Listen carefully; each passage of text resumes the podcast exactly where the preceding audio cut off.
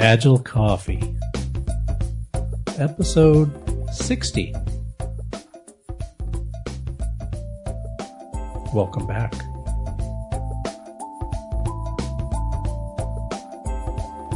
It's as if we're in a coffee house with all your Scrum Master and Agile Coach friends. I'll be your barista today, serving up some espresso shots of agile and lean ideas. Enjoy the vibe. Mix it up with some friends. Have a laugh.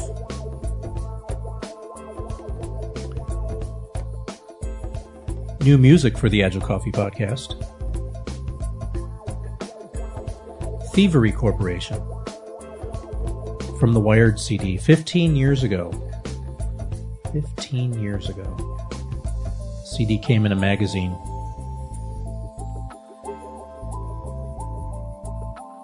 Rip, sample, mash, share. Free Music Archive. DC 3000 by Thievery Corporation. And you need a little DC to go with your AC. Agile Coffee.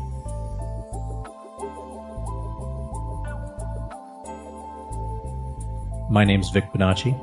You can reach me on Twitter at Agile Coffee. And yes, it's been a while.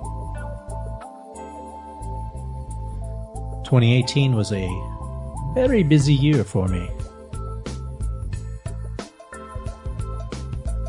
I celebrated my half centennial, bought a house. We used Scrum to buy the house. On the first day of the year, 2018, my wife and daughter and I investigated what are our values.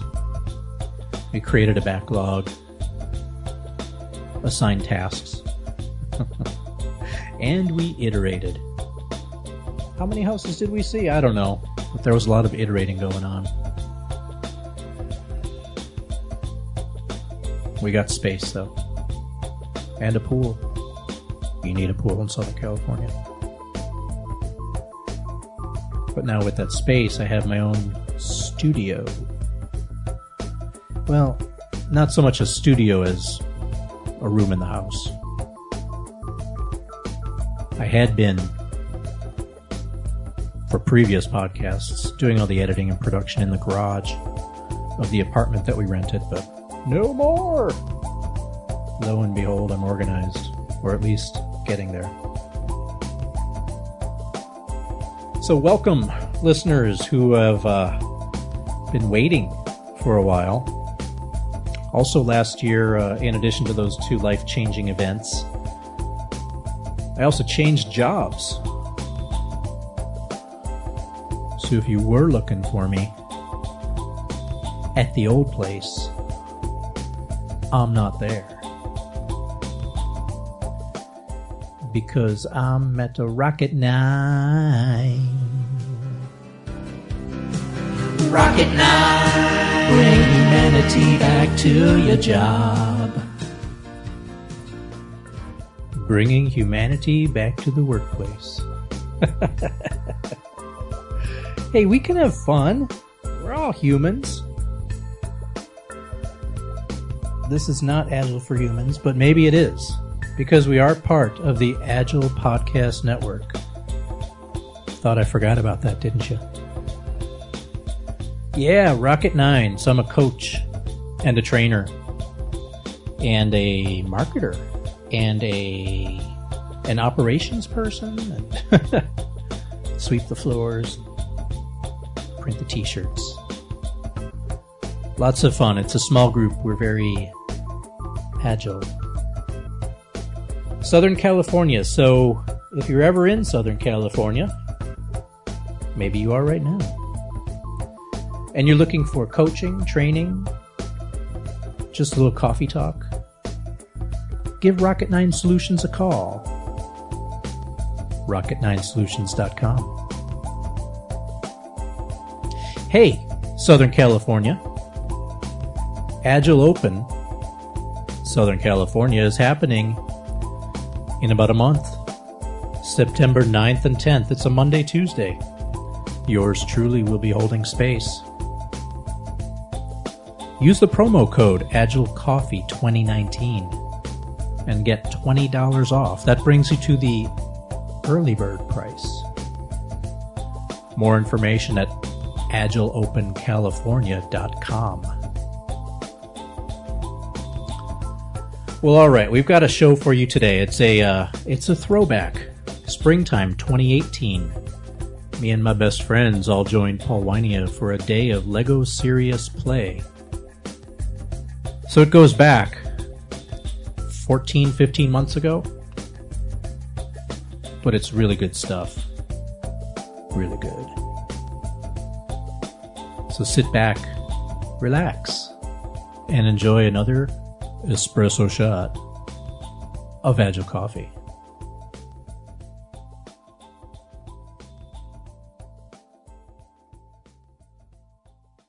Welcome to the Agile Coffee Podcast. This is episode 60. I'm your host, Vic Bonacci. You can find me at Agile Coffee on Twitter. I am pleased to be joined with three of my very closest friends. And maybe there'll be a fourth guy walking in here, maybe not. Probably not. He's shaking his head no. Um, so around the table we have Lorraine Aguilar, who is on Twitter at Working Harmony. Ben Rodilitz on Twitter at Ben Rodilitz. Paul Wynia on Twitter at Work Agile. So, um, guys, I think we had a really fine time today. Um, we are here in Carlsbad, California, five miles away from Legoland, and so, Paul, tell us why we're here in Carlsbad. So, we just finished our day one jump into Lego Serious Play class. We had uh, seven of us all together here today playing with Lego and learning how we can use it in the workplace. It was a fun time. It was my first time doing a, a day long event with you um, or with anyone doing uh, Lego Serious Play. Um, I'd been to at a few of the sessions that we do um, at the Agile Opens. I know that you've brought Legos around and you've introduced us to one or two exercises at a time um, using the Legos from Lego Serious Play. But this is really great because it got us um, kind of involved in seeing the theme evolve throughout the day. Uh, some of our topics actually move right into that. So let's just go ahead and get started. The first topic is uh, actually, I'm going to read the three topics together and we'll just see how they go. So we've got one topic that says, why use Lego Serious Play? Another topic here that says, how to make play relevant to work for people who think it's a waste of time. And finally, when is it safe to play at work? Who wrote that one? I wrote that one. Uh, part of my thinking there is often that's a question that I get when I'm talking to people about Lego Serious Play. They talk about, well, I don't know that my teams would do that. You know, we're really serious. We're all about work. And, you know, we just don't, we don't have time to do things like that. Or I don't think the team members would want to do things like that. So I get a lot of issues that sound like issues around safety and, and, and how comfortable the team would be. Mm. And is your experience that uh, once you get started that there there are safety issues, or do you find that they're kind of unfounded to begin with? I have typically found I've never really run into a problem where using it has been an issue. Anytime I've been brought in to run a workshop or, or do some kind of activities with teams, they're a lot more receptive, I find, than people necessarily think. I do think there are situations, you know, if there is stressors or something like that within the team where there's conflict going on, that's maybe not the best place. So it's more is your environment unsafe? If it's an unsafe environment at the time, then I wouldn't necessarily recommend it.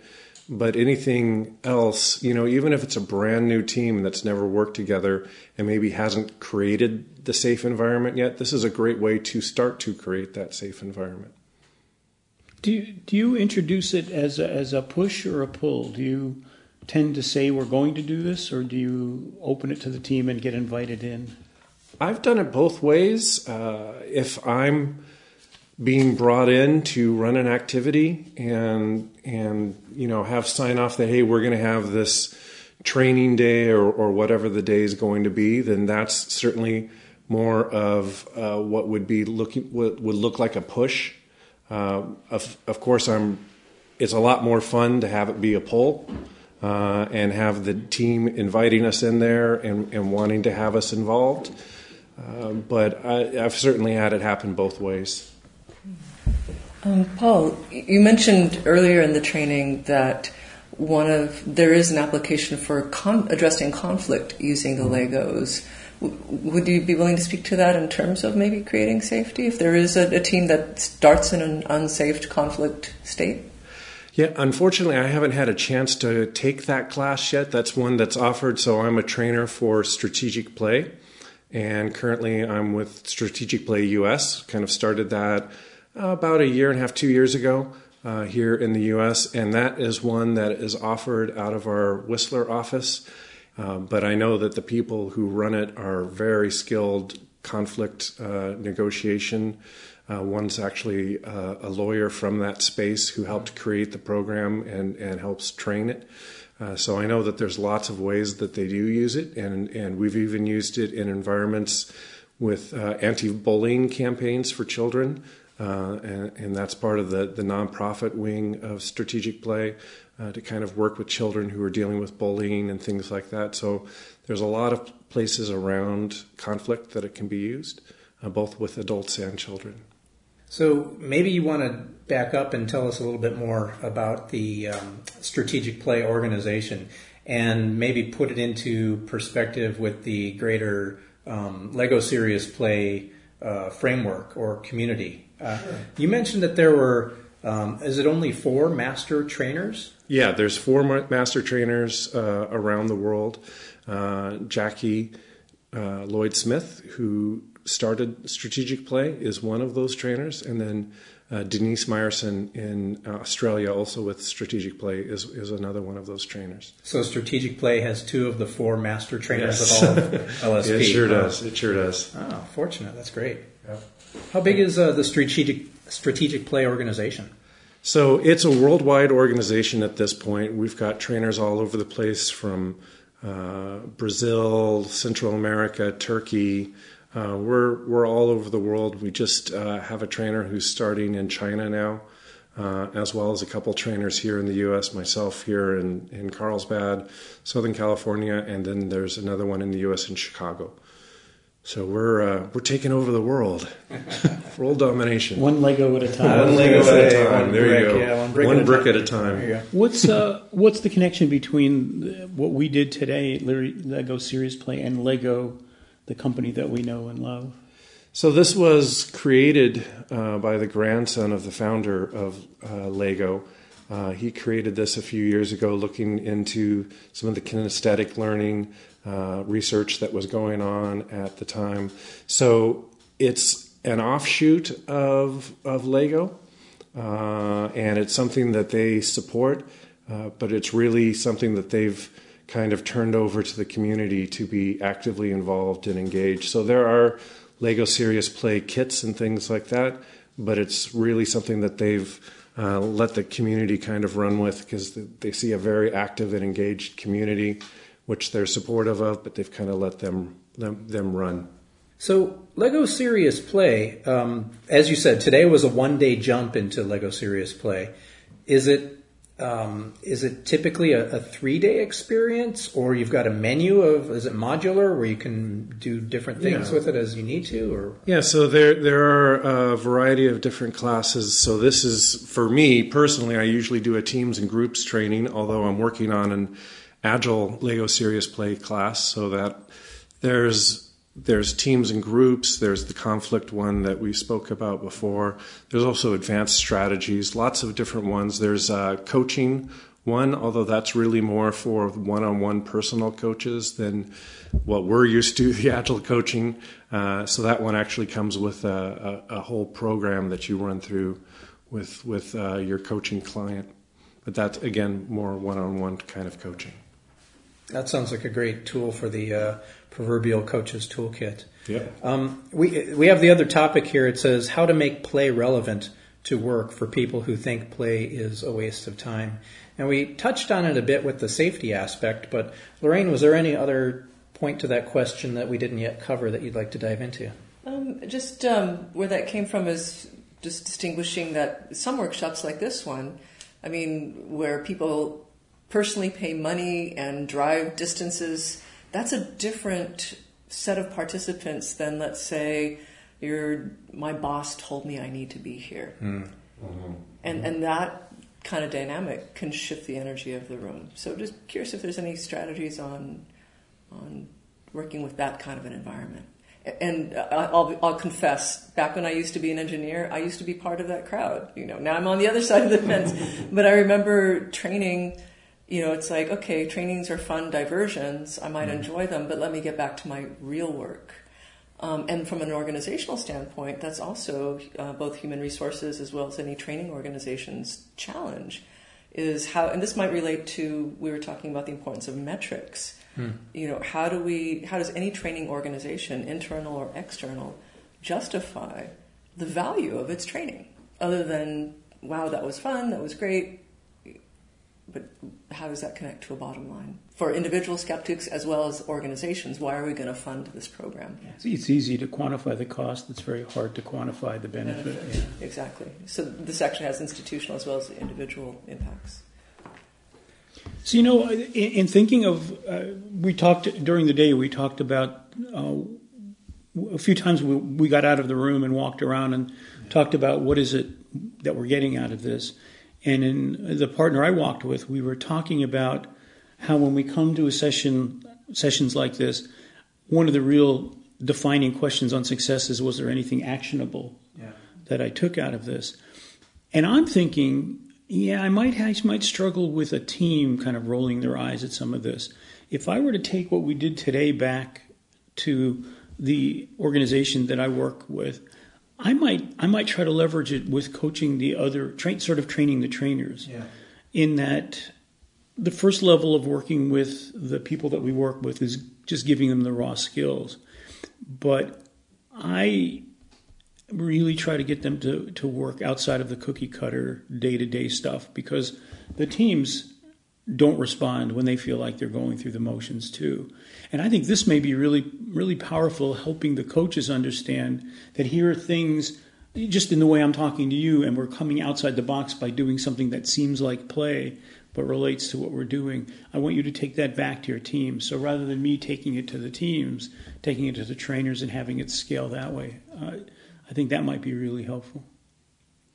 You know, and a lot of what's behind it is real brain science. And certainly, Vic, I know you're familiar with a lot of that, uh, being a training from the back of the room trainer, and, and how important a lot of that kinesthetic learning and, uh, you know, the looking at things in different ways and taking different approaches to it. Uh, and the value that you can gain from that. So it's really talking about how do we teach this material better? How do we make sure that it's sticky with those people that we're going to? And if you just do a straight out lecture, as you know, that's not very sticky and that's really not the best way to communicate information anymore.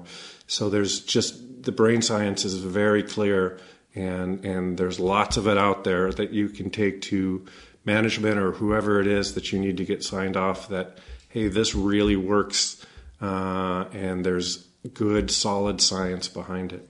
Yeah, the, the science um, that we hear often, and I don't know the exact numbers are uh, what they are, but um, there are primarily three ways of learning. You visual learning, um, auditory learning, and kinesthetic. And I think that the most predominant one is something like 50 or 60 percent of people. The most predominant way of learning is visually, um, followed by auditory uh, learning, and then the smallest, I think, percentage of people, their primary learning method is kinesthetic. But but even today, I think uh, Lorraine and I both had observations late in the class about um, how the kinesthetic aspect of it kind of revealed a certain part of themselves. For me, it was um, I like to maybe it was more visual in this respect. I like to lay all my Legos out on the table and have them sorted by color and, and shape. But just because I wanted to know by kind of feel where the pieces were so that when I wanted to build, I didn't even have to look as, as if a, a craftsman lays their tools out in front of them so that they could reach to them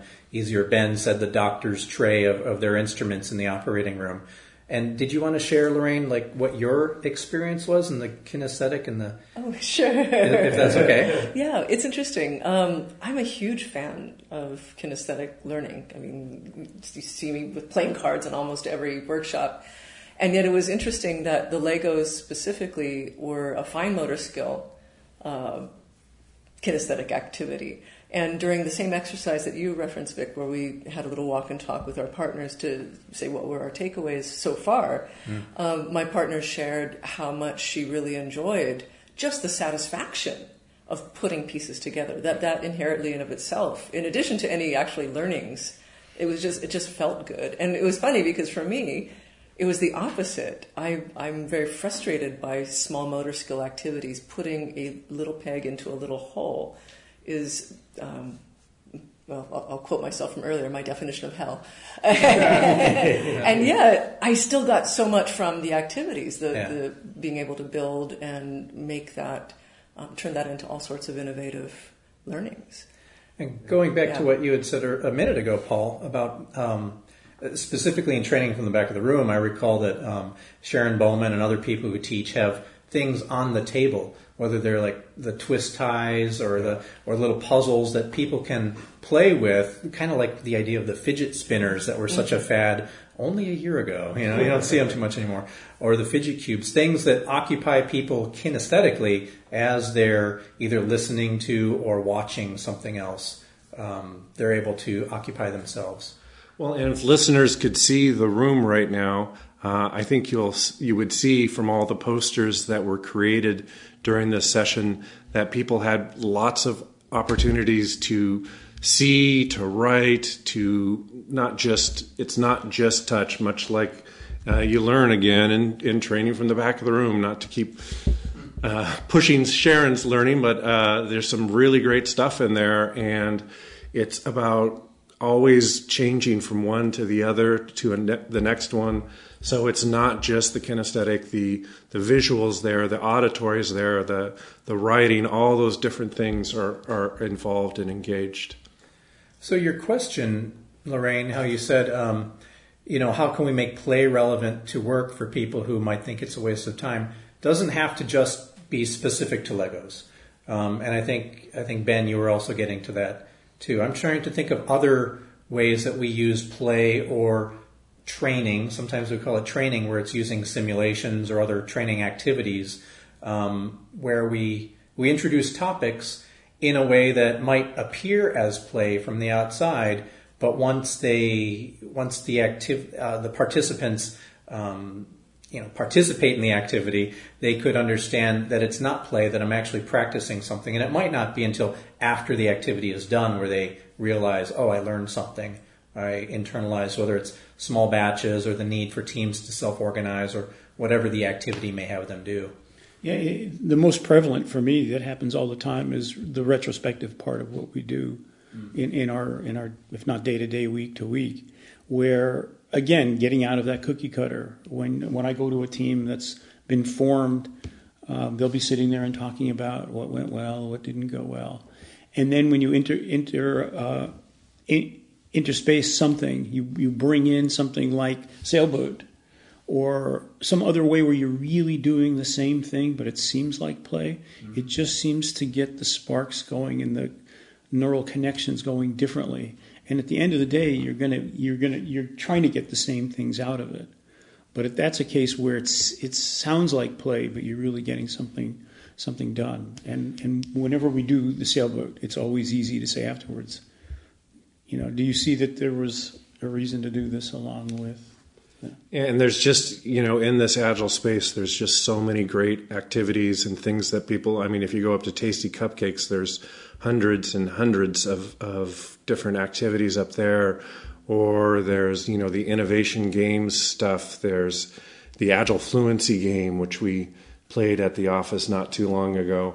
uh, lots and lots of different uh, activities and games and things like that, that that are out there. It's not just limited to Lego, which if you look at that, there's uh, I think you said earlier you had taken the class where it was the TDD, uh, test driven design uh, or development uh, Lego game. Uh, there's just so many fantastic things out there. Paul, you you mentioned something in the class that I, I really liked the idea of a um, a palate cleanser, mm. and and I think that kind of comes into play here. Pardon the pun. When we talk about having people that are coming from a a situation where they're heads down, doing activities, or just showing up to work for the day, and you want to bring them into whether it's a retrospective or a training, some kind of an activity, but you want to can you describe what you mean by a palate cleanser in that sense? Sure. Uh, what we were specifically doing was a series of different improv games, and I find those can be really good. There's maybe not the actual training element behind them, uh, but it's something that takes you out of the headspace you were in before and brings you into the room and gets you present because it's so engaging and, and so active that if you're not paying attention, if your head is still thinking about the bugs at your desk, you're not going to be able to participate in that activity. So it's finding those activities. And, and here's another great one for the show notes Team First Development uh, that Wade Stallman created that has just a long list of excellent uh, improv activities and even some videos and everything of some of the different improv activities that you can do that just bring people into the room and engage them and get them present. Yeah, those are fantastic. I want to make sure that I start to um, incorporate more of those into my day to day activities there because I feel that, you know, after a while, especially with the same team, you can get stuck in habits and, and patterns and, and to introduce a, um, a palate cleanser or, or what a lot of people do, especially people who I found who do um, mob programming and always spend their time with a mob. They uh, they work on katas during the day or have a dojo here and there, and I think that also serves as the same purpose to kind of break up and level set uh, the team for whatever is coming next. And it helps create some of those connections between team members and, and even makes things like failure uh, seem safer and, and hey, we can have fun with our failure and, and it doesn't have to be a bad thing. So before we leave the topic of Lego Serious Play, I want to um, again repeat the question why use uh, Lego Serious Play or LSP? Um, we mentioned quite a few cases, but I want to I want to first start by saying that Legos themselves um, have been used in other ways aside from LSP. For example, um, and I, have brought this up to you in, in, the past. My my first experience with Legos in an agile kind of a conference setting, a learning setting. Um, I went to a, a, conference in San Francisco. I think it was uh, San Francisco Agile 2012, and there were three sessions that included Legos. One, uh, I believe it was Ellen Grove, talked to, did some exercises based on LSP. But then there was one by Bryan Beecham, who did um, who used Legos to introduce concepts of test-driven development, uh, and then another um, one, uh, Olaf um, and and somebody else I can't remember the names now. That was a while ago. used Legos uh, to introduce um, Cynefin, uh, Cynefin and the Stacey matrix, I think, at the time, and and they had some exercises there, and I tried to repeat what the guys from Agile 42 uh, did there. You can go to their website to find out what that exercise was. But again, it's using Legos as a means of explaining concepts, um, separate from Lego Serious Play. Um, yeah, as part of as part of the Teradata onboarding, and that's not just for Agile people; it's anybody who's coming into the company we'll run a four hour here's here's agile which mm-hmm. of which a main component is build a city. Uh, and going through iterations and trying to uh, give a more tactile explanation of why we're doing what we're doing too. Have you ever done that with um, it sounds like maybe that's i've heard scrum trainers have like build a city or something but not necessarily with legos but yeah, yeah no, do you guys use legos for that? Yeah. Yeah so iterations on hey, yeah. So the, the the what will what will happen is you'll start with saying go build a city. Here are the things you need to build, and you'll have a list of things which are sort of like a backlog, and then they'll go do it. and then they'll have the first review, and the product owner will say, "No, that's not what I wanted. No, that's not what I wanted." They'll they'll realize they didn't ask questions and the requirements weren't. You know, sort of like when we built a tower in Lego Serious Play, and it was just build a tower, and nobody said what kind of tower. Right. And then they, then they learn that they need to ask more questions. They need to be clearer what they're doing. They learn better about flow. They learn about sharing. You know, so they get more things built. Right. So why why Lego Serious Play then? If we could do all these things on our own, coming up with build a city or teaching TDD or whatever it might be, why do we need LSP? So part of what is included in Lego Serious Plays is a real step-by-step guide to how you use it in an environment. And part of that is making sure that each person is individually involved and engaged. Sometimes in some of the larger activities, it's still possible to check out, oh, these other people can build the city. I'm just going to be a sideline participant and kind of watching from the outside. In Lego Serious Play, every person uh, builds, every person shares. We all talk about what it is that we're doing. And even if it eventually becomes part of a group build, we're all doing our own thing and then contributing to the whole. And also, another really important step is that debrief. Yeah. Uh, as you know, uh, if you don't have the debrief, if you don't come back together and talk about why it is you just did what you what you did, that can really harm the learning and, and really limit uh, what you get out of an activity. So that is really emphasized in Lego Serious Play is make sure you have that debrief. Okay, what did we just do? What did we get out of that? Why are we doing this? Why are we here? The the concepts that we went through today, the methodology that we went through, again goes to that scalability. In that when we do the building part, we're kind of showing some agile principles, and you get it or you don't get it. What we tried to do today was to to build some skills within ourselves that we can transfer and move on. So that's why it was important that everybody had to be involved. Whereas if you're building a city and some people are and some people aren't, the, the exercise still has some power. So I, saw, I see this as a pretty different, I see some pretty strong discriminations in the thoughtfulness of the step by step that we did today. Yeah, the um, the note taking, how you had us, and, and, and, we, we could talk about the, um, if, if you like, we could talk about some of the working agreements that we had here, but one of them, um, one of your rules or requests for us was not to take notes, and uh, one of the working agreements said, um, uh, was it trust the process? Yeah. And um, what about flow? Like don't uh, Stay in flow. Stay in flow. Trust the Uh, process. because if you're taking notes, then you're staying out of, you're not present, you're out Yeah. of the flow. And um, and every time someone would write a note, you would say no notes, just trust the process. Um, but the activity at toward the end of the of the one day was these posters on the wall, which you re- referenced already. And not only do we have for each poster, you have the activity uh, up at the top. You have the instructions. So we had to, as a team, remember what the instructions were. But also at the bottom, you have the why, which is coming out of the debrief. Yeah. So you had us recall what is it in the debrief that, that came out? Why are we doing the debrief? Mm-hmm. And I think when I asked, you know, why why LSP, you would you'd hit it right on the head. You were kind of codifying a lot of these learnings, and you're not necessarily reading from a script. You may have a script somewhere, but it wasn't that we saw Paul at the head of the class like reading from a script. It wasn't like that at all.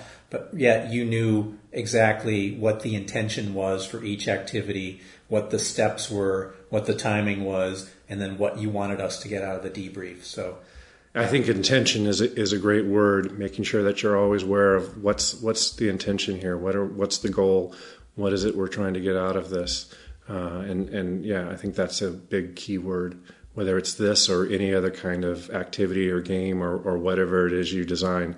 Of course, there's also the thing that Llewellyn Falco and I once talked about, where he's like, "It's no good if it isn't fun." if you're not having fun and people aren't enjoying what they're doing, it doesn't matter what your game teaches or the activity teaches or anything else. You gotta have fun doing it. So whether it's this or anything else, don't forget the element of fun.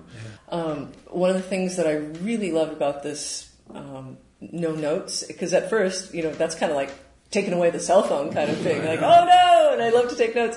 Um, what I love is we got it back better Mm. At, by the end of the workshop, we got notes back better than we could have taken by ourselves. And just to expand a little for your, your listeners, since they, they weren't in the room with us, at the end, what the posters that you referenced, they are the notes of explaining every exercise, every step of, so that we can take this home and do this ourselves. But you did it in an open source kind of way that we, we, we crowdsourced what the instructions are. So I love that we're walking away literally with group notes. Yeah, this way it's not just your interpretation. You get a little bit of every, a little flavor of everyone's yeah. interpretation. Yeah, and that could apply to any workshop, not just a Lego Serious oh, Play oh, yeah, workshop. Absolutely. It's a great facilitator device that, yeah. that I loved. And, and your your comment about it has to be fun wasn't lost on the people who came in with expectations because on the board there's a list of learning objectives that we all got together and each of us wrote what our objectives were for the day.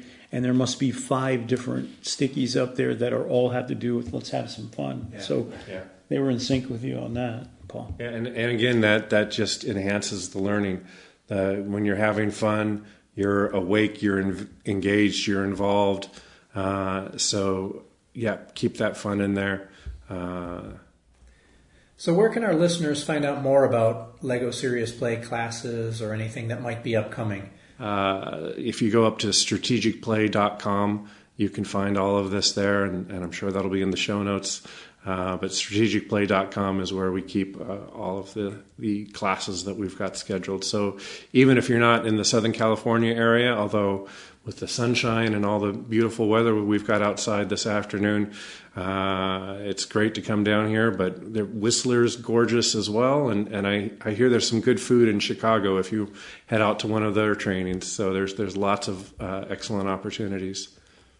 You can also uh, coerce Paul into doing a session at any of the open spaces we find him at. There you go. We bring your Legos everywhere I see you. I always have Lego with Paul me. the Lego guy. do you go to people's offices for in-house training? Yes, yeah, absolutely. We do a lot of in-house as, as well as the public training courses. And you said that you've worked with very senior level people in, in workplaces as well as teams and anywhere in between. Yeah, I think that's really important when you're talking about play and, and not just Lego, but uh, senior management loves to play just as much as anyone else and and you you always think they're so serious and and everything like that. And you know at heart they're just the same as normal human beings and and they love to play. So it you know it's not necessarily just lego or anything else like that.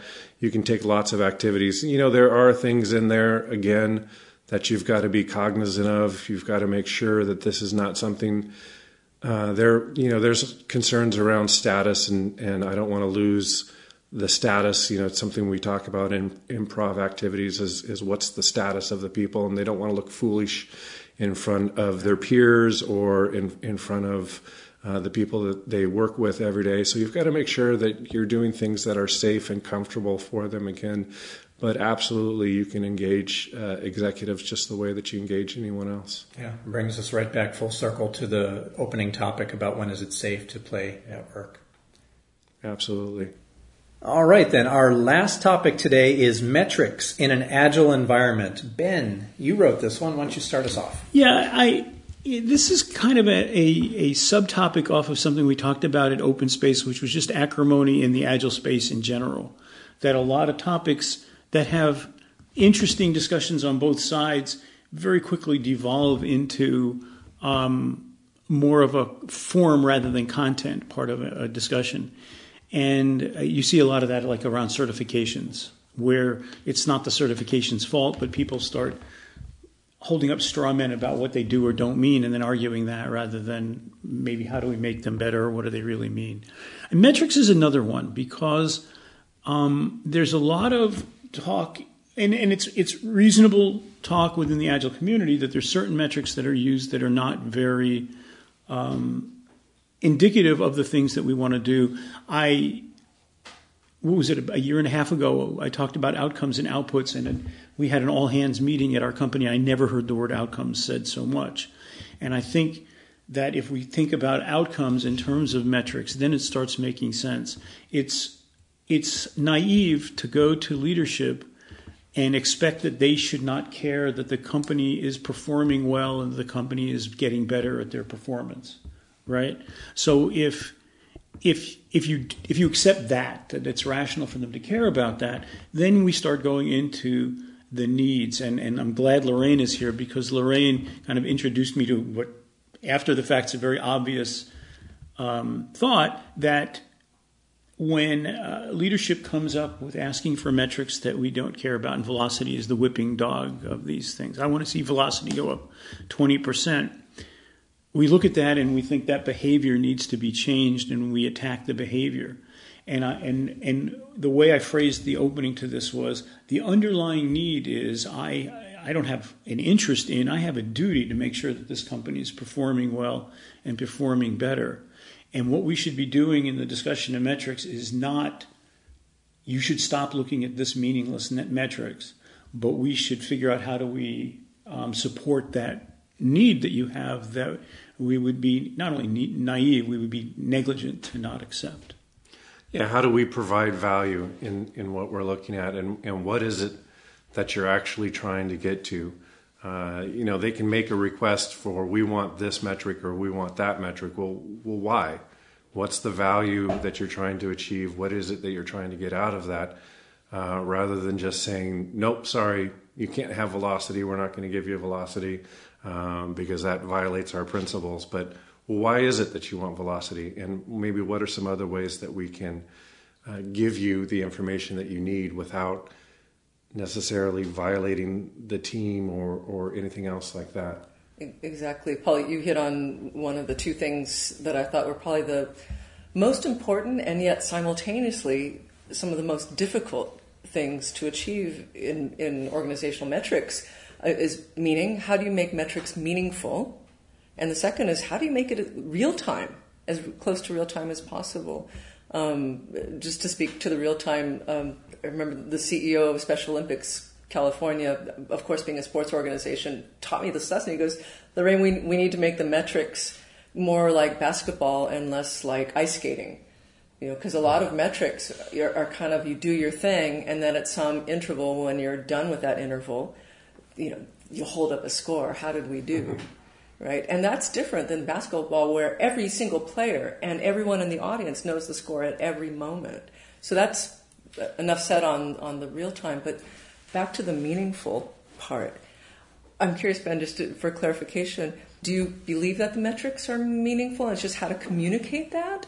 Or is the metric itself that you're working with not meaningful? And, and maybe you need a better metric? Yeah, I, I, in the cases like things like velocity, that the metrics are. They're not meaningful is part of the problem, but they're not indicating the value that you care about is much more important. In other itself. words, you can be snarky and say, you know, how much money do you make per story point? You want us to increase how many story points we create. How does that help you? Whereas in a previous posting, the metrics we were looking at were things like predictability, because there is a, a tangible benefit to the company to get a better view of where we're going. You know, there were reasons why you may want to know that. There were tangible benefits to measuring quality, right? And and you can increase other metrics at the expense of quality. So you really want to me- uh, measure that. And and at the company, the last company I was at, the metric, a, a metric that was in that quadrant they cared about was morale. They would do a very simple ENPS because they felt you could manipulate the other metrics and burn out your people or have them leave or have them not like what they do or not be able to bring in other talent because of, of your net promoter score. And the director of this agile group at the company was insistent that that be one of the metrics that we looked at from an organizational. To me, those have tangible benefit to leadership, right? The ones that don't, and, and, and I wanted to add one more thing to the timeliness and meaningful is safety.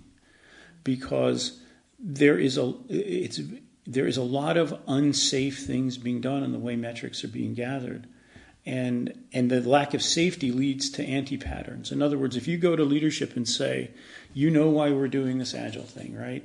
Uh, we're fond of telling people a seven person seven person Scrum team is a million dollars a year, right?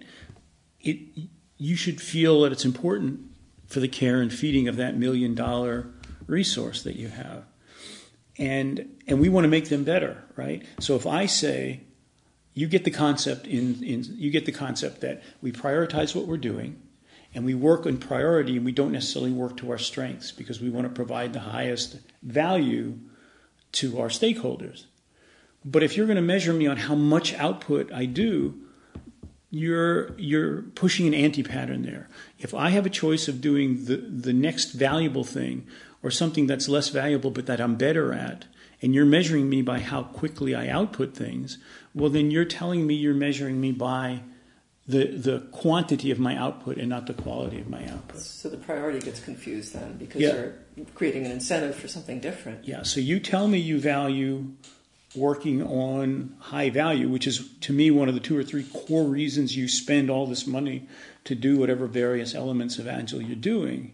And yet you're then using as a metric something that is instilling the exact opposite uh, activity. So we've gone from the days of measuring performance by how many lines of code developers Yeah. produce to how many story points a team Yeah. produces to now what's next is how much value can you actually get out the door. But to tie it back to the beginning, it hmm. is totally obvious to me that velocity is a terrible metric to use at an organizational level.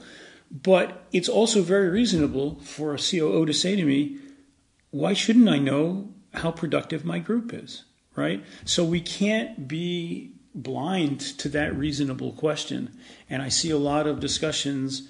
You know, I, I, I'm, I'm passionate about this and I read as much as I can about this. And I usually read about three postings deep and then it starts getting into, well, the people, your, your management needs to be trained better on this kind of stuff. And it's, that's not addressing their needs.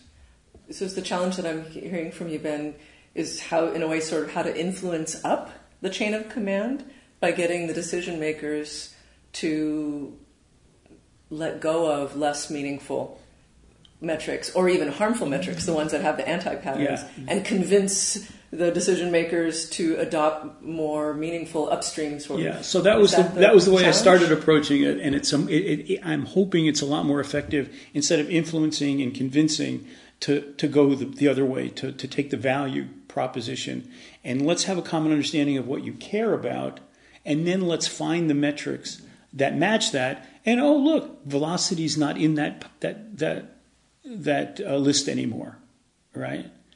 Um, I think it, you know, it's getting to what are your actual needs and how do I satisfy those needs? Something that I'm, you're very familiar with, Lorraine, with your I love- nonviolent communication. Yeah, I love hearing people talk about the yeah the basics and, and put them into action. Yeah. My work here is done.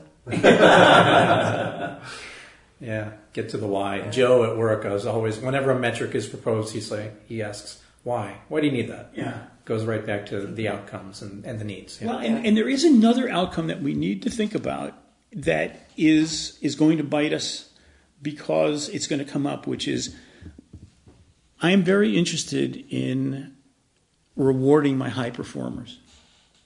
Okay? And that's also a rational conversation that comes up. So the next step is how to identify my high performers, and one way is the quantity of output that they do. You've now convinced me, Ben, that maybe that's not a good way. How do I reward? How do I identify the people? Because I have a bonus pool, mm-hmm. right? Unless you want to become everybody gets you know the share of the pie. Part of my job is to identify performers and allocate this bonus pool based on performance. Are you telling me you don't want me to identify high performers? Well, that's a non-starter, right? I, I, we can do a whole podcast on what, how do you, how do you measure a good agile coach? Because I don't want to be measured by the corporate velocity has gone up by twenty percent, but but they're going to ask for that other question, and and that's where we have to be ready to talk also. Yeah, um, and that could create another anti-pattern. That's so full of landmines. You know, Yeah. the big landmines when you start pulling out, singling out individuals, that can create a culture that incents people to um, either lie about or or diminish the failures, right? Or throw people under the bus, where you have individuals wanting to stand out ahead of other individuals. It's the same reason that we're seeing this global trend in large organizations to actually ditch the annual performance evaluation, or at least at the minimum ditch the link to pay and performance, pay and promotion decisions. um, because it actually creates anti patterns that, that that go against the heart and soul of teamwork. Yeah, yeah it's very contradictory. You know, at, at you know one part in their in their uh, presentation to the company or whatever they're talking about agile, agile, agile. We you know we need to be team based, and then all of a sudden they switch over to we need to care about high performers, and it's like, well, who's your star? You, you can't have one without you know and have the other. They're they're really at conflict, and so we need to make that conflict clear if we're not going to uh, focus on teams, uh, you know, this is this is the cost of that. And there's and that's where the hope is that if we can identify ways of of showing you if we're getting better at the things that have real value. The CE, the COO at this all hands meeting said, uh, in talking about why we need to be innovative and why we need to take risks and why we need to experiment, was there was a time in our industry where the goal, where we were doing the same thing over and over again, and our goal was to keep doing it better. And he said, those days are over. Mm-hmm. We can't be happy with just doing the same things over and over again, but doing them better, which is exactly what velocity tells you to do. velocity tells you to find the things you're good at and just get, just get better at them. People aren't going to innovate. They're certainly not going to take a risk. If I'm being measured on my successful output, why would I experiment? Right? Why would I write good unit tests, right? Why would I write good documentation if my measurement is on my output? And, and the good thing is, the leadership tends to understand that. So that's why the idea is to go with the needs and your values and then come back to what, not saying these are bad metrics, but what are good metrics. Actually, Ben, ben if you were king, and if I were to put you on the spot right now, what metrics would you choose given your current situation? So I can tell you three that I would be interested in, and I can tell you quali- quanti- qualitatively the fourth one, and I would love any of these listeners out here to come up with what that is. One of them is predictability because I think we I think there is a tangible benefit to the company for that. One is quality. I think that if you don't use as quality one of your magic metrics, you can make the other ones look good and and be in very bad shape. I agree that morale is important because I think that if you don't look at that, you can get the others. The one I struggle with is not productivity but value productivity. In other words, in other words, if I do 90% of the work I said I was going to do, most companies would be happy with that. But if I did the bottom if I if I neglected the top 10% of the important stuff you want me to do, right? That's not good. So I, w- I would love to find a way to say we're producing more of the important stuff and the, the stuff that's not getting done is of lower value. Because I think from again, from an organizational leadership, that's what you care about. We don't get paid by story points, we get paid by deliverables, right? So here's an aggregation of work that turns into a deliverable that makes money for the company. Let's measure how well we're doing that whole thing and not well, and it, it really comes back to one of those the core agile principles is visibility. We care about visibility and we want to provide visibility, yet we don't actually want to provide visibility. No, no, no, no. Don't don't look at this. Don't look what's behind the curtain. Just trust us that we're doing the right things. And and and yeah, we don't want to live in a black box. We want to create visibility, and and we need to keep that in mind. I wonder, Ben, if the answer to the, the, the, tough one that you mentioned, the value productivity metric, I wonder if that's where design thinking might come to the rescue.